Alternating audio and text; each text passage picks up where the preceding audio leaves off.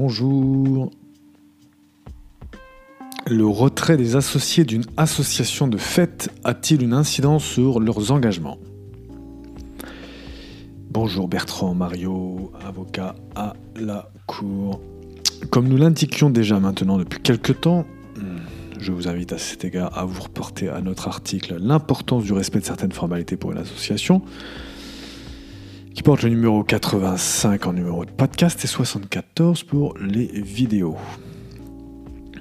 Donc, euh, même si une association est simplement de fait, c'est-à-dire n'entrant pas, pas dans le champ d'application de la loi du 21 avril 1928, sur les associations et les fondations sans but lucratif telles que modifiées, pour ce qui est des droits attachés, elle n'en sera pas moins engagée si des activités d'ordre juridique devaient avoir eu lieu en impliquant des tiers notamment.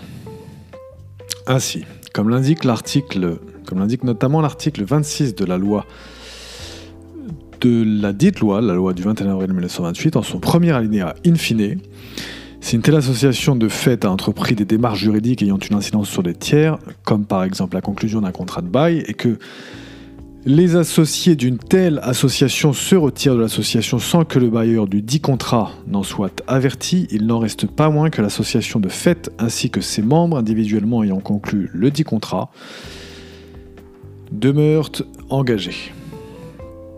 Les dix associés devront ainsi rendre des comptes auprès du dit bailleur créancier, et cela en étant chacun obligé infinitum, car ils sont en fait chacun obligés infinitum c'est-à-dire sur tous leurs biens, aux dettes contractées pour le compte de l'association.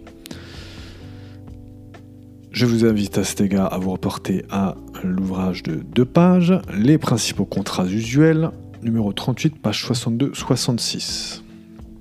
Ainsi encore, peu importe que les associés en question aient quitté l'association de fait, ne pas suivre les formalités prescrites par la loi expose les associés et les engage tout de même.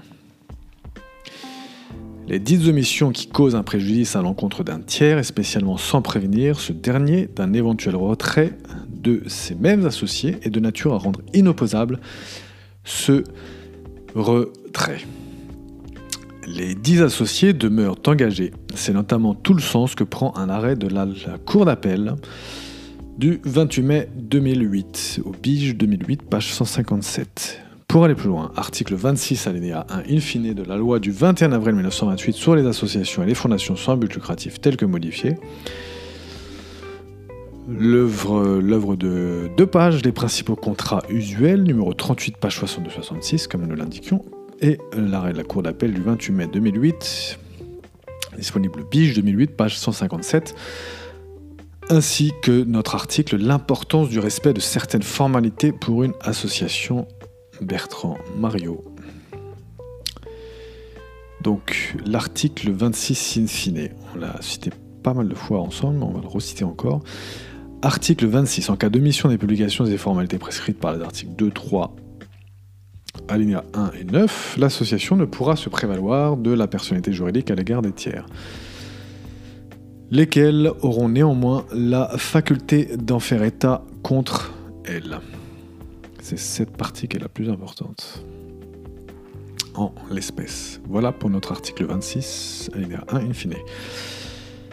Le retrait des associés d'une association de fait a-t-il un incident sur leurs engagements? Fin de notre exposé de ce jour. À très bientôt, Bertrand Mario, avocat à la Cour, pour vous servir.